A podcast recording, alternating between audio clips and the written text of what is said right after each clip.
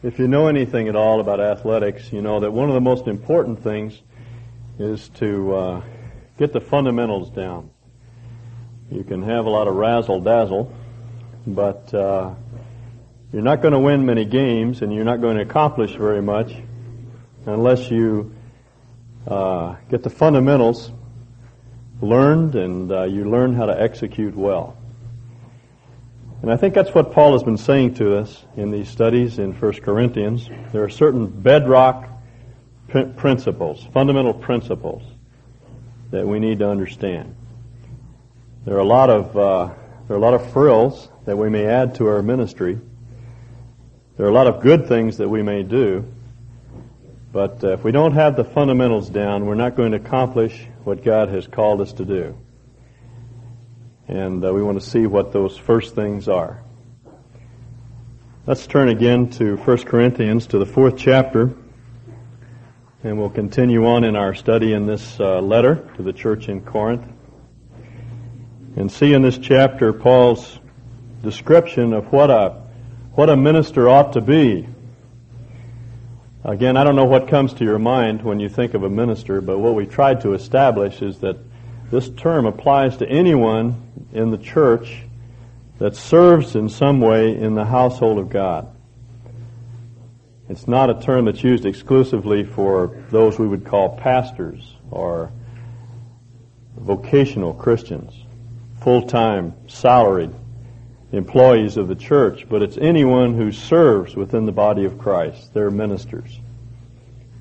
This would include Sunday school teachers, the elders who lead the church, and anyone in a position of, of leadership on whatever level God may have called you to serve. So when Paul describes ministers or servants of God, it applies to many of us here in this uh, body of believers. Paul begins in verse 1, Let a man regard us in this manner as servants of Christ and stewards of the mysteries of God. He uses two terms to describe himself and Apollos and the other servants. Calls them first servants and then stewards of God. The uh, term that he uses for servants here is not the term that's normally used for a servant in the book of 1 Corinthians. It's a term that means an under rower. If you can envision in your mind a uh, picture of one of these Roman galleys with tiers of rowers with long sweeps in their hands, that's uh, the sort of picture that Paul is trying to evoke. We're under rowers we, uh, we row to the cadence of the coxswain. The captain determines the pace with which they row, their cadence, and the direction which the boat goes, and we simply row. And that's the way Paul describes his ministry. We're under rowers. I had a good friend years ago who was the uh, coach of the freshman crew team, uh, freshman crew rather in Stanford. And uh, I used to go out early in the morning and watch them train on the bay. About five o'clock in the morning, they'd get up when there was no wind, and the bay would be like a sea of glass, and they'd they'd get in those shells, those eight-man shells, and they would race across the the uh, bay. And it was a beautiful thing to watch as the coxswain would call the cadence, and they'd all row in unison, every man extending himself to the utmost, but but uh, rowing in unison with all the other rowers, and those long sweeps moving together. It's a beautiful sight. And Paul says that's what it's like to serve the Lord. That's what it means to be a servant. Each man putting in his individual effort, but all following the cadence of the Lord. He's the one who determines the speed with which a ministry develops and the direction that it goes. Our responsibility is simply to, to follow his count. That's true of all of us. As elders, ministers, wherever God has placed us within the church. Our responsibility is to follow him. Let him call the cadence to us. Secondly, Paul says we are stewards of the mysteries of God.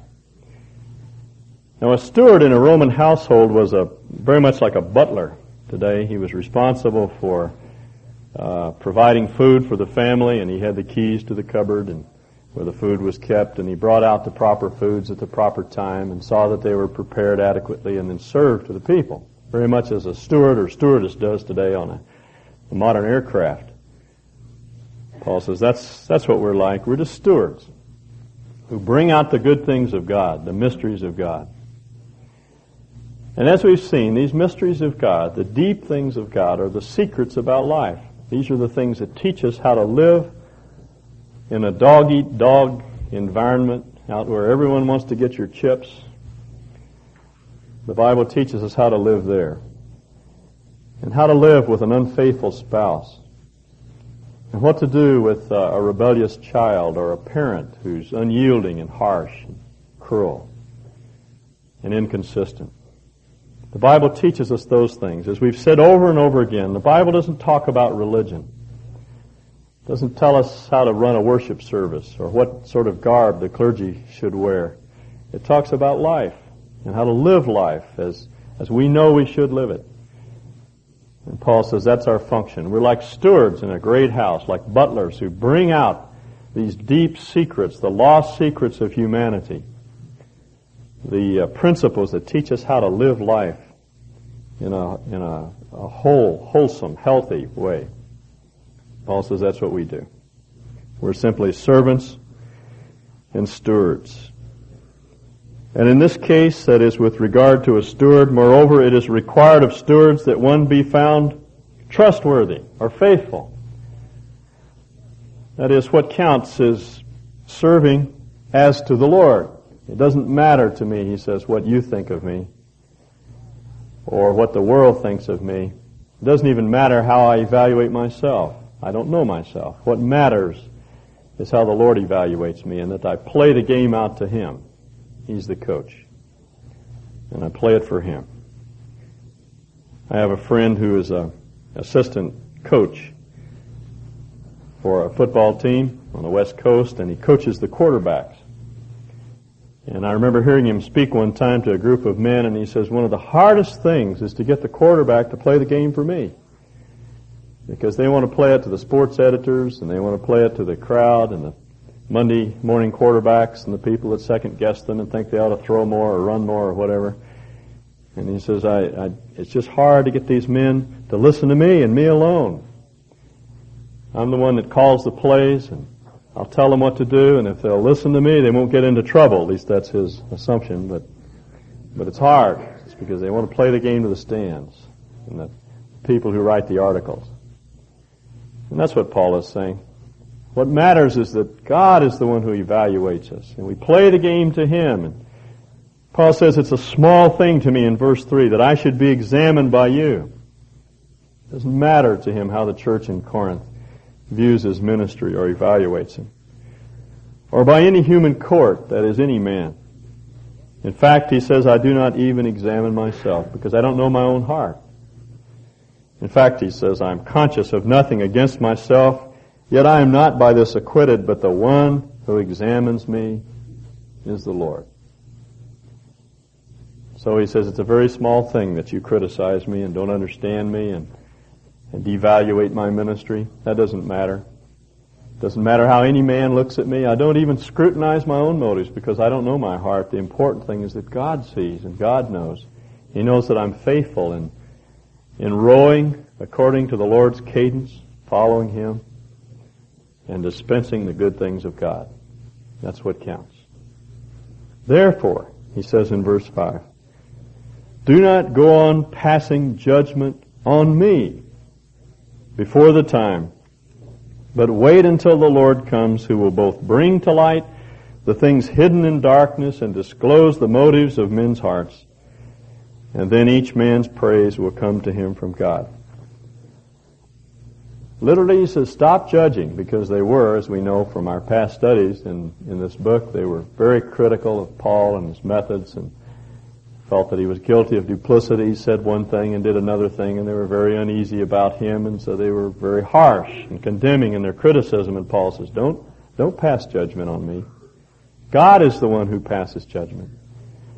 To do so, he says, is both premature, because it's before the time, and it's presumptuous because only God sees the heart. You don't see my heart. And there will come a time when we'll stand before the Lord and the Lord will evaluate my life, not in a harsh and condemning way. And for myself, I've never been very comfortable with this picture of, of us as individuals standing before the judgment seat of Christ, and then, as it were, a, a great uh, movie screen opens behind the throne, and, and the, the story of our life is cast on a screen, and everyone sees all of our shame and disgrace, and we hang our heads and walk away in abject depression and shame. It's so contrary to what I know of God. As I understand it, it's more like a private evaluation where the Lord will go through our life and He'll, He'll point out the areas where we've missed the point. And I'll say, Lord, now, look at that. Do you remember when I did that? My, wasn't that impressive? And the Lord will say, no, actually you missed the whole point there. You were thinking of yourself and uh, you were looking for personal honor and glory and, and you were concerned about how people viewed you and whether you looked good or not and really you just missed the whole point. But you remember that time over here when you were so humiliated? and you just felt so discouraged. Now there you did it right. There you were counting on me. And look at the results. You didn't see them, but see the results. And I believe that's what the Lord will do. He'll go through our life and He'll evaluate everything that we've done, whether it's good or bad. See, as a father would evaluate the work of, of his children. And Paul says, then we'll have praise from God. There'll be praiseworthy things, things that we've done in a sense of dependence upon God and without any sense of of self-effort or self-aggrandizement, and Paul says, there you'll receive praise. And you see, we can't judge one another like that because we don't know the hearts. All we can evaluate is, is the external actions, but God sees the heart, and so He'll give the proper evaluation at the proper time. So Paul says, don't do it before the time. It's premature. It's presumptuous of you. I was telling the men uh, in the Wednesday morning study a few weeks ago about a story that Howard Hendricks used to tell, a friend of his who was an insurance salesman in Dallas, Texas. And uh, every Christmas, the president of this company used to give away a turkey. And this man was a bachelor, and he never knew what to do with a turkey. He didn't want to bake the thing, and normally he would give it away. On this particular occasion, some of his friends decided they would fix him up, so they stole his turkey the one that had his name on it. And they made another turkey out of paper mache and they just stuck the neck and the tail of the old turkey in the thing and wound it with butcher paper and when the president of the company gave the turkey away, that's what the man received. So he got on the streetcar on his way home and he was looking at this bird and he was wondering, what in the world am I going to do with this thing? And man came down the aisle of the streetcar and he was shabbily dressed and obviously down on his luck and he sat down next to this uh, gentleman with a turkey and they struck up a conversation and he found out that he'd been without a job for some time and he was on his way home and he only had two dollars in his pocket. He was going to buy some some uh, ground meat and bring it home and that would be their Christmas meal. And so the the salesman thought, aha, here's a chance for me to do a good turn. I'll give him the turkey. But then he thought, no, if I give him the turkey, he won't appreciate it. And by the way, this really happened. This is a true story. He said, I'll sell him the turkey for two dollars and then he'll value it more highly. And so they made the transaction. The man, of course, was delighted to have this large turkey for only two dollars, and he got off the streetcar, and you can imagine him going home, and he lays the turkey down in the middle of the table, and all the kids gather around there, squealing and jumping up and down, and he unwraps this thing, and here's this dumb bird made out of paper mache. And you, you know it went through his mind. Same thing would go through my mind and yours. You know, of all the examples of man's inhumanity to man, that has to be the supreme example. A dirty rat of all the no good men in the world, that's one. But you see, his heart was not to defraud at all. His intentions were perfectly good. And uh, as a matter of fact, when he found out on Monday what had happened, he began to look for that man. He rode that streetcar and he walked the streets where the man had gotten off of the the trolley and he, he looked desperately to find him, never found him. And I'm sure to this day that man points to that event as, as uh, just a terrible thing for a man to do to another man. But he didn't know the man's heart. And that's what Paul is saying. Don't criticize another brother because you don't know his heart. Now there is a place for evaluation of one another. Paul says if we see another person acting contrary to truth, then we can go and, and as a brother encourage them and lift them up and get them back on the track and minister to their needs and move them along in the right direction. That's proper. But this kind of damning condemnation that we often uh, engage in, Paul says, is something we must not do because we cannot see the heart of the man. Now he continues with his description of of ministers and how they ought to be evaluated in verses 6 through 9. Now these things, brethren, I have figuratively applied to myself and Apollos for your sakes. That is, I have used myself and Apollos as illustrations for your sake. In other words, what we have said about ourselves applies to you. The illustrations we've used, the descriptions that we've given of our ministries, they apply to you as well. That in us you might learn not to exceed what is written, in order that no one of you might become arrogant in behalf of one against another. For who regards you as superior, and what do you have that you did not receive?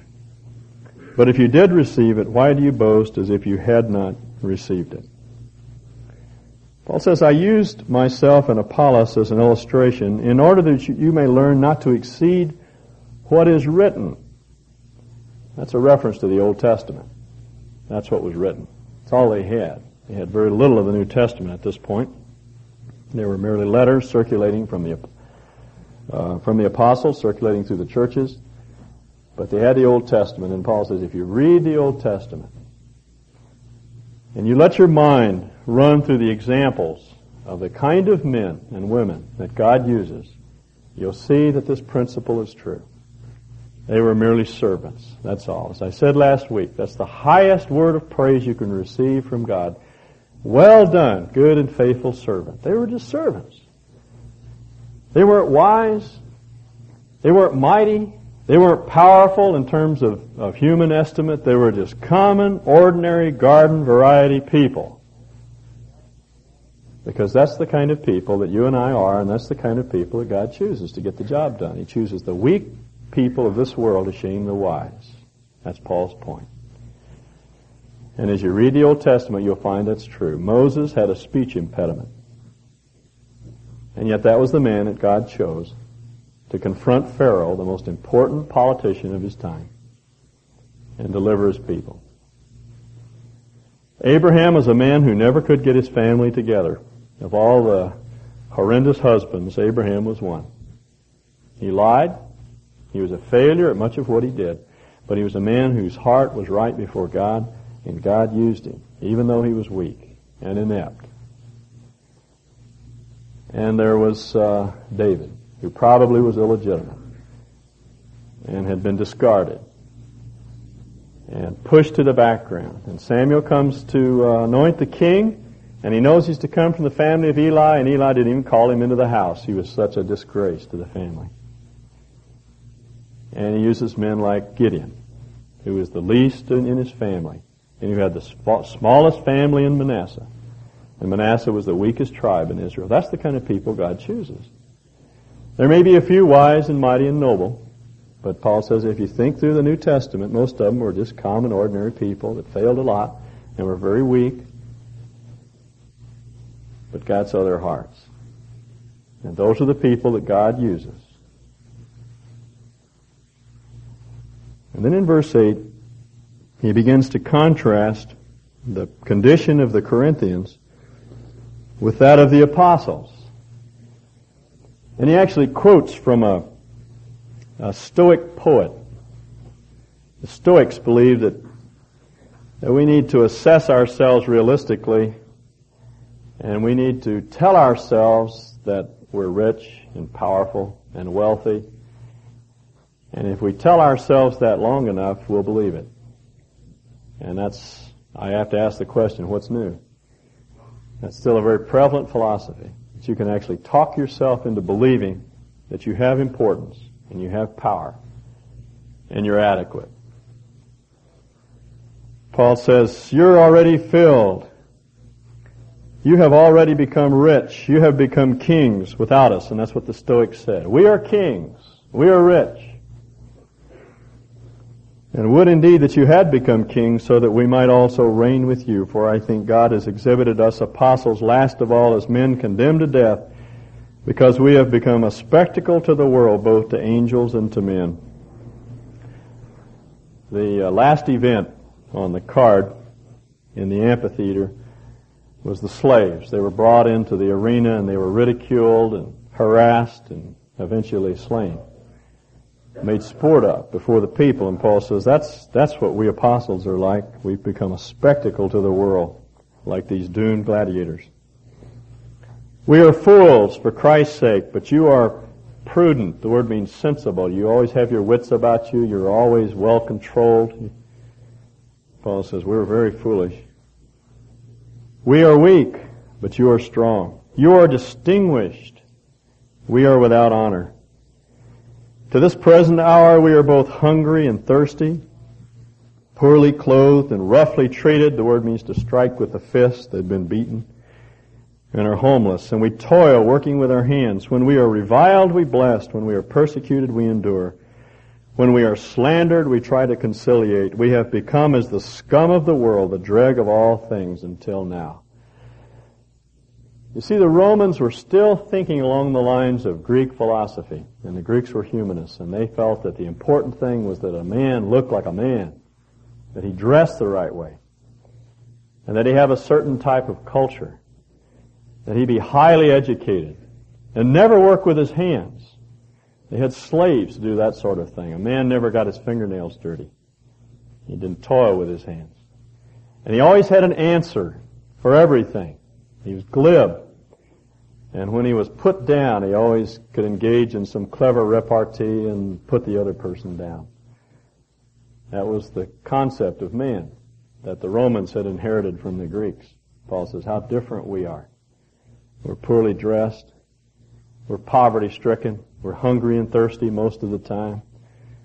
When we're slandered, we try to conciliate. We work with our hands. We're common laborers. Paul was making tents at this time. All of these things that the, that the Roman world felt were important to a man, we were none of these things. He says, we have become as the scum of the world, the dreg of all things, even until now. It's a good thing, I think, to think through occasionally to what extent the world has infected us with their thinking. Because I think even in Christian circles we bought this line that what makes us powerful and influential is to have achieved a certain level in business. When you're successful in business, then you have something to say to the world and you'll have an impact upon them. Or to dress a certain way, or to be highly educated, or to be glib or witty, or to have a certain kind of personality. Those are the things that will enable you to have an impact upon your times. And Paul says we don't have any of those things. Now he's not saying these things in themselves are wrong, and that we ought to give them all away if we have them. That's not the point. It's just that they don't matter. Clothes don't matter. Uh, God doesn't put any premium on being shabby, but they just don't matter. That's the point. Having a beautiful home doesn't matter. If you have one, thank God for it. But it doesn't matter. It doesn't make you more powerful, nor are you any less influential and effective in the world if you don't have it. You see Paul's point? Now I make two observations out of this paragraph. The first is that doing the will of God does not mean that we will necessarily be successful.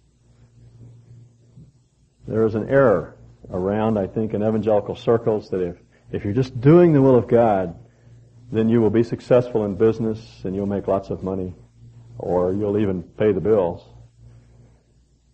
or you'll be elevated in the eyes of men. And that simply is not true. God never promises that. Because the payoff is not in this lifetime. The payoff comes later. God may give you success, and He may enable you to accumulate some of the things that the world points to as markers of success, but He may not. He may not. He doesn't have to give you health. Paul, to the end of his days, struggled with a physical ailment. I have a dear friend back in California, Brian Morgan, who is one of the most godly men that I know. He's a man whose heart from the very beginning, from the time he became a Christian, he's been a man who's just gave himself over to the Lord. And his life has been one tragic event after another. He lost two children just like that in two years' time. And I look at that and I say, that isn't right, Lord. there is no more faithful servant in the world. But you see, the payoff doesn't come in this lifetime, and God never promises that He won't bruise us if we're doing His will. The Lord Jesus was doing the will of the Father. He always did the will of the Father, but it pleased the Lord to bruise Him. So what we need to understand is that if we're walking with God, we will not necessarily enjoy success as the world evaluates success in the world. The second thing we need to see is that we do not have to be successful to have an impact upon the world. Paul is saying we just keep plugging away at following the Lord and dispensing the good things of God, and that's really about all we have going for us. We don't have wealth, we don't have position, we're the scum of the earth, he says, in terms of men's, man's evaluation of us. And we need to take that to heart because there are some of us who feel that we have to arrive at a certain position in life before we can have any influence on those around us. You know, I'm just, just a common laborer. When I get to be a shop foreman, then I'll have something to say. Or I'm just a salesman. When I'm a sales manager, then I'll have power and influence on others. Or we think when I can fix my house up a little better or move out of this neighborhood and into a nicer neighborhood, then I'll start having people into my home and start sharing my life with them. See, but not now. Or I have to wait until I replace the sofa and then I can have people over. See, start giving of myself. Because somehow subtly we have come to the conclusion that we just need a few things that the world evaluates as success before we'll have any influence on those around us. You ever have the experience of having some neighbor walk in on you when your hair is up in curlers and you're wearing some ratty bathrobe and get gravy stains down the front and you look like something the cat dragged out from the corner? You know, you feel sort of intimidated and you think, well, what have I got to say to her when I look like this? Doesn't matter. See, Paul doesn't say go out, look like that everywhere you go, please. But, like, uh,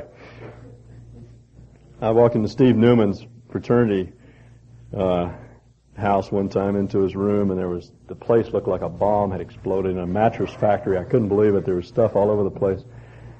And I said, man, what a pig pen. And he said, well, my philosophy is cleanliness is next to godliness, and why go for second best? He said. but uh, you know, there there's a modicum of neatness and and appropriate dress and so forth. But the point is, it doesn't matter. It doesn't matter. Those aren't the things that give us power and make us winsome and draw others to us. That's Paul's point. And then in verses 14 through 21, he summarizes in this way, and I'm only going to read these verses and comment on them quickly. Paul says, I do not write these things to shame you, but to admonish you as my beloved children. For if you were to have countless tutors in Christ, yet you would not have many fathers, for in Christ Jesus I became your father through the gospel. In other words, this is a father speaking to you.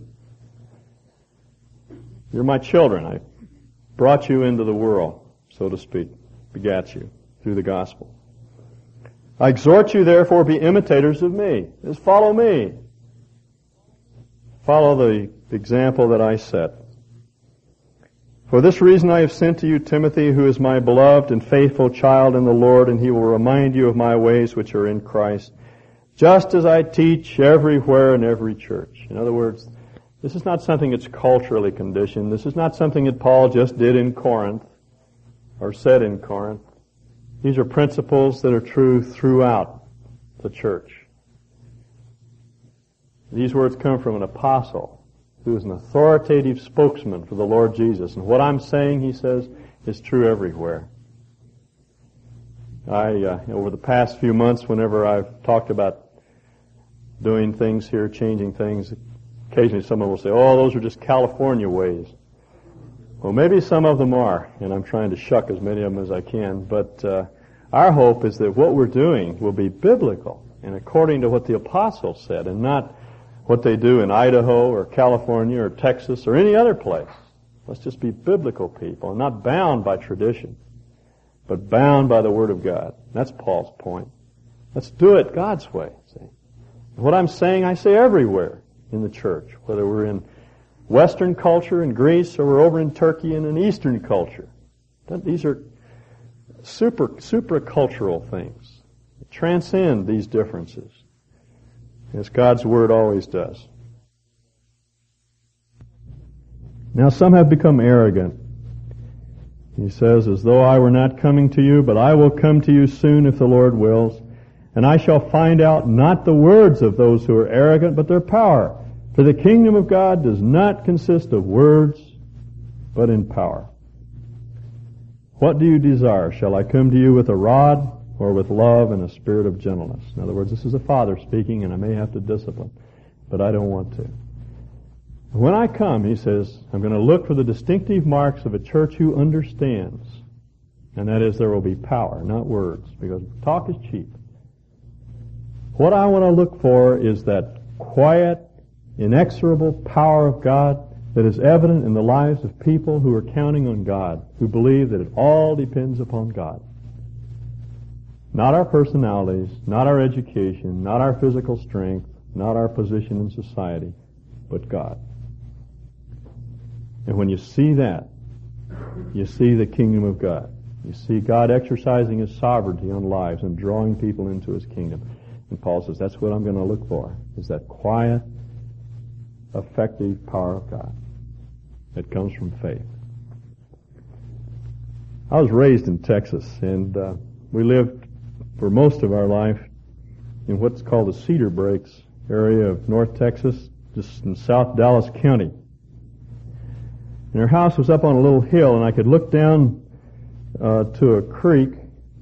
To uh, I still call it creek. I'm going to call it creek one of these days, but it takes me a little while to get into that. Uh, there was this little pump house down there by the creek, it was a little house that my father had built, and uh, I remember one day when I was just a little guy, he took me down there and he opened the door, and here was this uh, electric motor humming quietly, and there were wires coming into this building, and all sorts of marvelous things going on in there. And I was really impressed. And he said, "Now, son, I don't ever want you to get into this building. You see those wires? That carries 220 volts of electricity into that pump. And if you touch those wires, they'll kill you." Stay away from this building. And uh, that sufficiently uh, motivated me to stay away, uh, at least for a year or so, until one day he was gone, and uh, fuse in the pump went out, and I thought that justified disobedience because I was there just with my mother, and I was going to go down and repair the damage. I'd seen my father replace the fuses before, and so I went down into this little pump house had a cement floor and about an inch of water on the floor, so it was just a perfect ground, and I was barefooted, and there I was about, I don't know, 10 years old standing in my bare feet, and I picked up a screwdriver, which fortunately had an insulated handle. If it hadn't, I wouldn't be here today. And I stuck that thing right in between the fuse and the, and the hot wire, and you can imagine what happened. You know, there's this horrendous explosion, and flames shot all over the building, and I staggered backwards, and it had a little low threshold, and I fell over that, and, uh, my feet hit the ground about 30 seconds later, and I, way I went up to the house carrying this screwdriver, which was bent just like a hay fork, just yelling at the top of my lungs. And you know, I learned something very important, that there was a lot of power in those wires. I didn't see them. I didn't see that power. It just looked like uh, there was insulation and some brass wire. It didn't look very, uh, very impressive, but there was power there. And that's what Paul is saying. That's what I'm going to look for. That quiet power of God in the lives of people who have their roots down in the Lord and His Word and they're drawing upon Him and they're living lives in the world as the Lord Jesus would live. They're loving and they're gracious and they're giving and they're honest and they're forthright and they're courageous and they display all the characteristics of manhood and womanhood in the world as God intended us to display them. That's what I'm going to look for, Paul says. And that's what God looks for within our membership here. To what extent are we counting on God? To what extent do we believe that it all depends upon Him? Let's stand together, shall we? Father, we thank you for what you are to us. You are what we need. Deliver us from this feeling that we have to have something more. That somehow there's some shortcut that we could take, there's some something that we could put on or apply in some way that would make us better people and more effective, more powerful. Thank you that we already have everything we need to be what you've called us to be. Teach us to appropriate it, to act upon it, to go out into the world now and display your character because of your power in us. We thank you in Jesus' name. Amen.